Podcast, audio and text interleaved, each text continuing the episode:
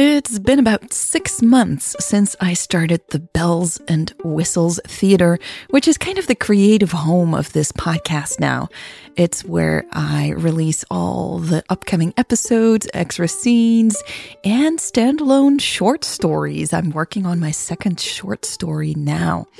And if you're curious about how things are going with the podcast, if I will keep podcasting, uh, and if I am able to survive as a creator, I have just published a free episode of my In the Wings Behind the Scenes podcast where I discuss um, how I feel about the Bells and Whistles Theater in the Lesbian Romantic podcast and its future right now. So if that interests you, go to patreon.com slash lesbian romantic and sign up for free and you'll have access to that um, episode of my behind the scenes podcast. All right, let's get to this episode.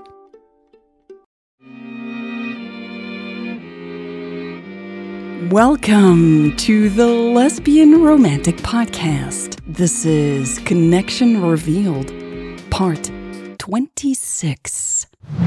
September 22nd, 2063.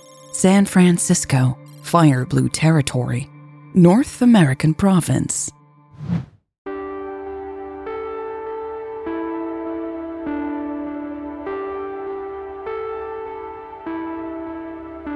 Eleanor Lucas's office was a fascinating place, particularly the wall of books that kept drawing Jade's attention. Jade owned only a single paper book, having inherited it. Unconsciously, she ran her fingers along the wedding ring on her finger. You said you have valuable information? Eleanor Lucas said. Jade's eyes snapped back to the fire blue president. I do, she said, trying to regain her focus. I want my. She stopped. As much as she wanted to, she couldn't bring herself to call Michelle her girlfriend. It was as if the word had grown too heavy and wouldn't pass her lips. Jade felt a sense of panic swell inside her chest. Help me understand, Lucas said, leaning forward. Her gray eyes were kind and patient. Jade shifted in her seat. Understand what? Why you feel like you can't talk without Michelle Becker here, Lucas explained. She placed her hands on her desk. Did she threaten you? No, Jade immediately replied, frowning. Of course not. That's what she does, you know, Lucas continued. She threatens people. I know that, Jade bristled, straightening her back. For some reason, she felt the need to add, but I'm not scared of her. She stopped herself from saying, Things are different between Michelle and me. Right, Lucas replied, raising her eyebrows. She's a dangerous woman. Ruthless. Jade met Lucas's eyes. She says the same about you, you know? Smiling, Lucas nodded. Of course she does.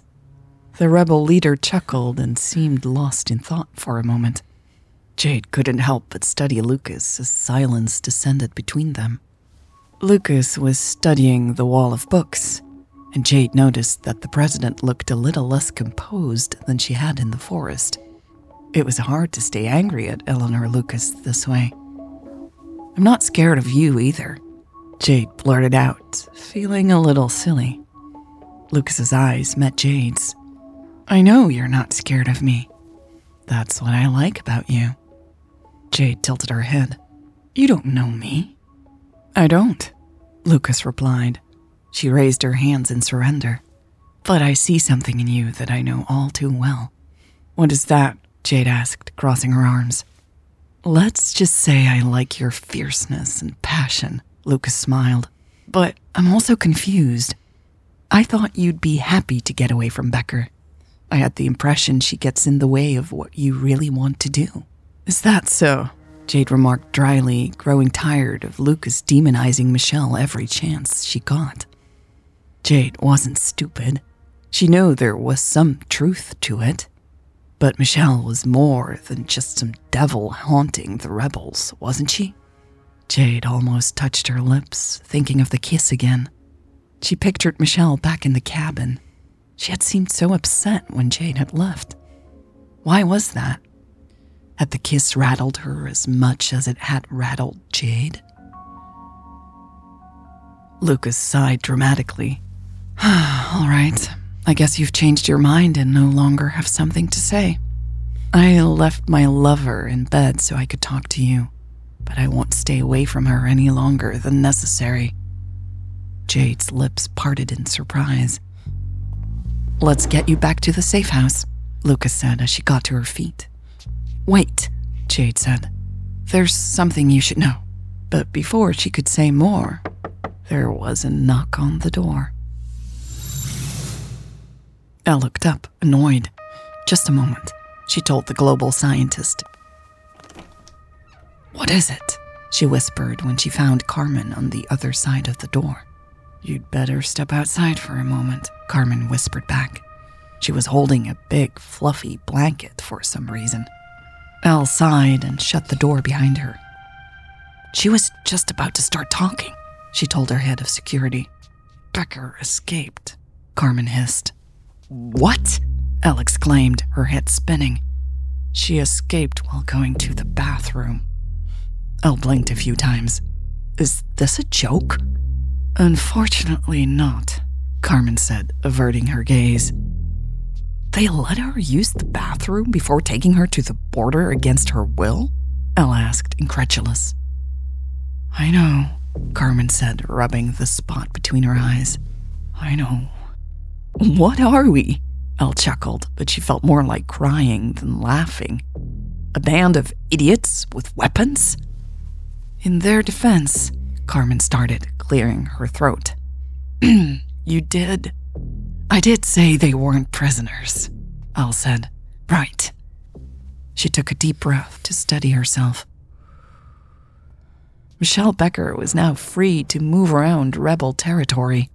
Where would she go? She didn't have a vehicle for the time being, so her progress would be slow. Still, Becker must have a plan. But what was it? I want everyone looking for her, Elle said. Send as many people as you can, but do it discreetly. I've already sent backup to the safe house, Carmen immediately replied, and we're setting up a perimeter around the area. Elle thought of Louise sleeping upstairs. What if they couldn't find Michelle in the next few hours? It was only a matter of time before someone leaked it to the press. Elle couldn't let Louise find out that way.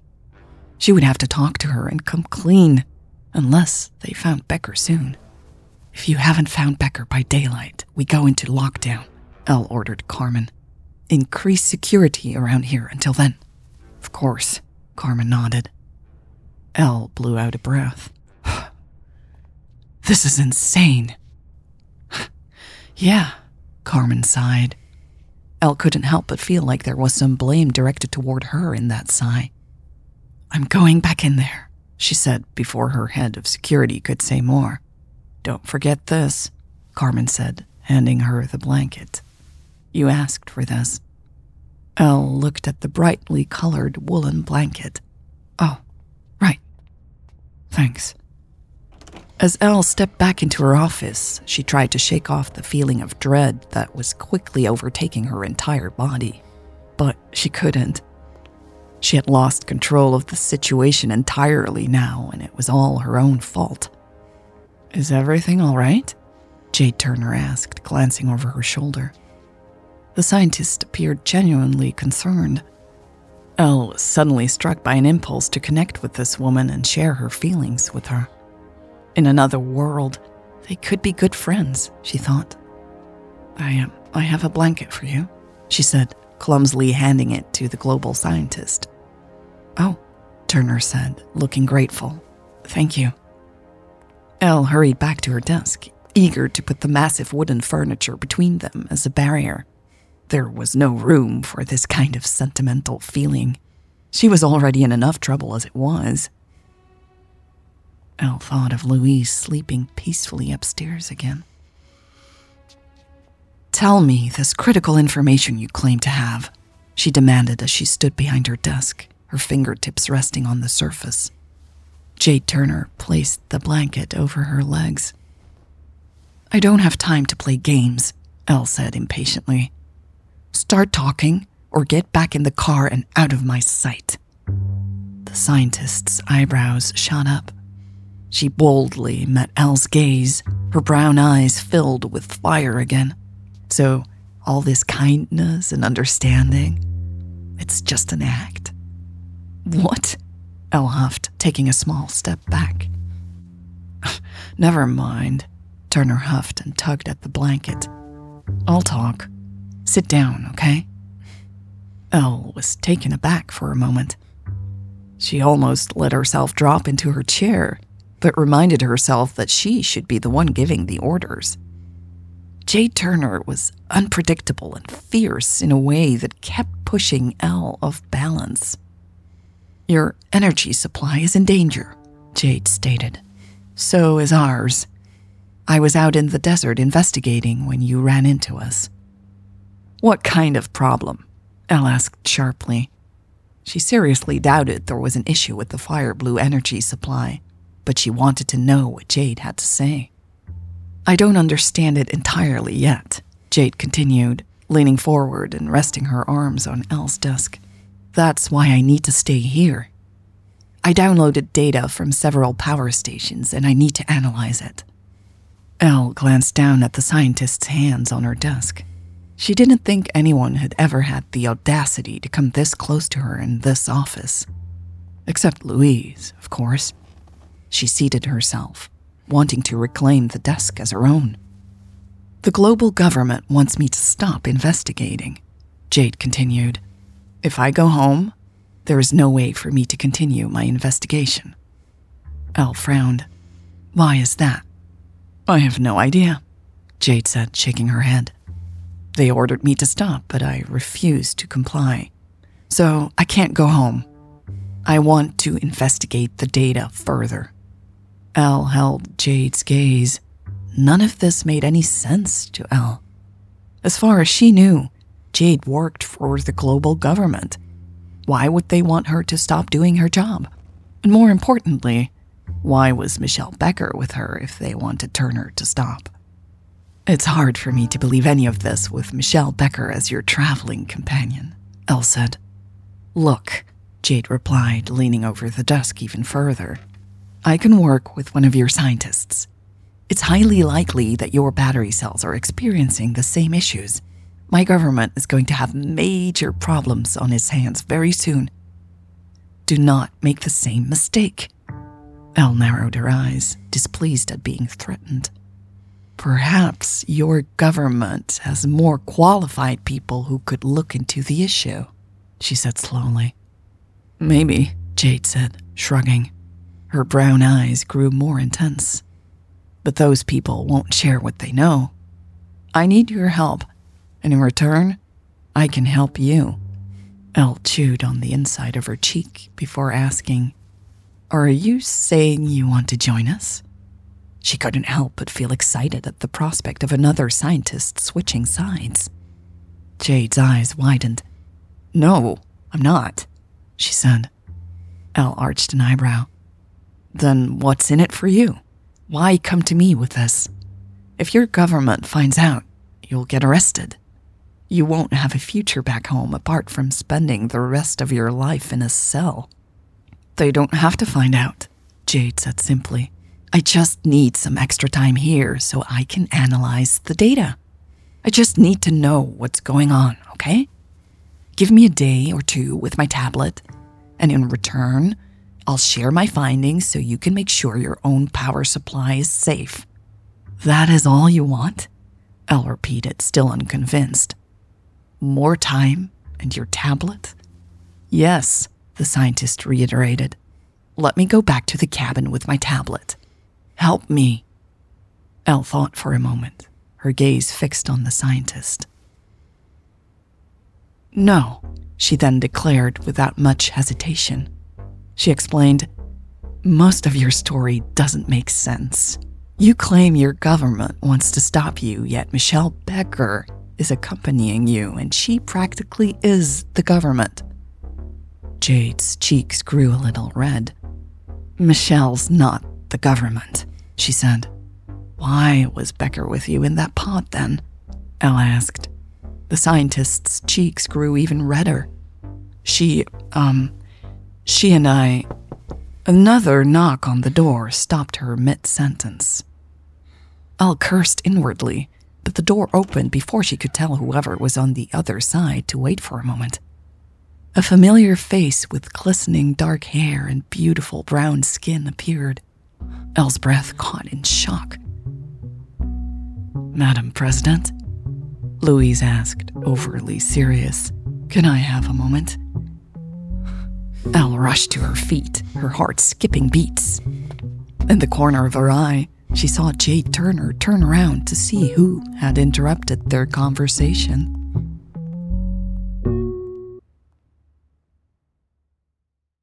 This was part 26 of Connection Revealed.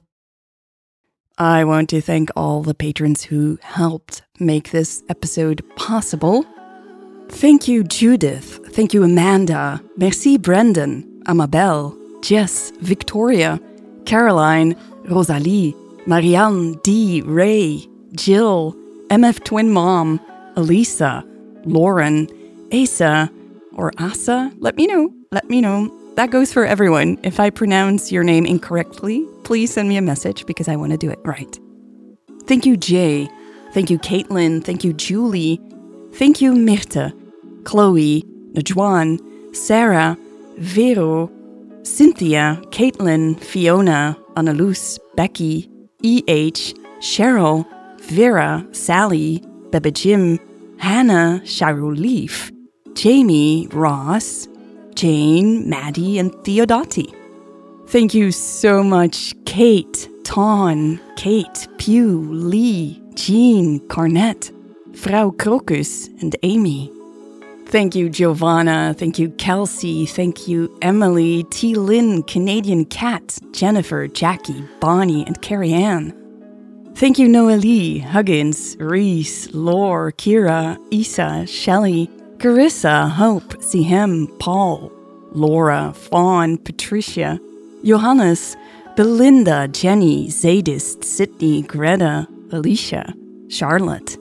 Thank you so much, Jasmine, Grizel, Juice Spray, Helene, Anne, Sarah, Denisa, Daisy, and Rosie.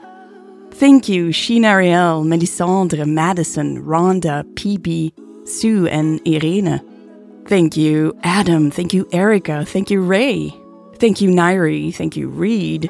Thank you, Trinda, Bella, Jay, Bob, Heidi, Elle, Kat, Sven, Carla, Valerie, Bree, Matthias, Emily, The Dash, Ariana, M, Marie Helene, Ashley, Annie, Amber, and Delisa. Thank you all from the bottom of my heart. All right. If you too want to become a patron, you can go to lesbianromantic.com slash slash support. If you do become a patron, you can listen to the next episode right now. Patrons always are one episode ahead. So go check it out, lesbianromantic.com slash support. Thank you so much. That was it for this week. Thank you again for spending time with me, and I will see you soon.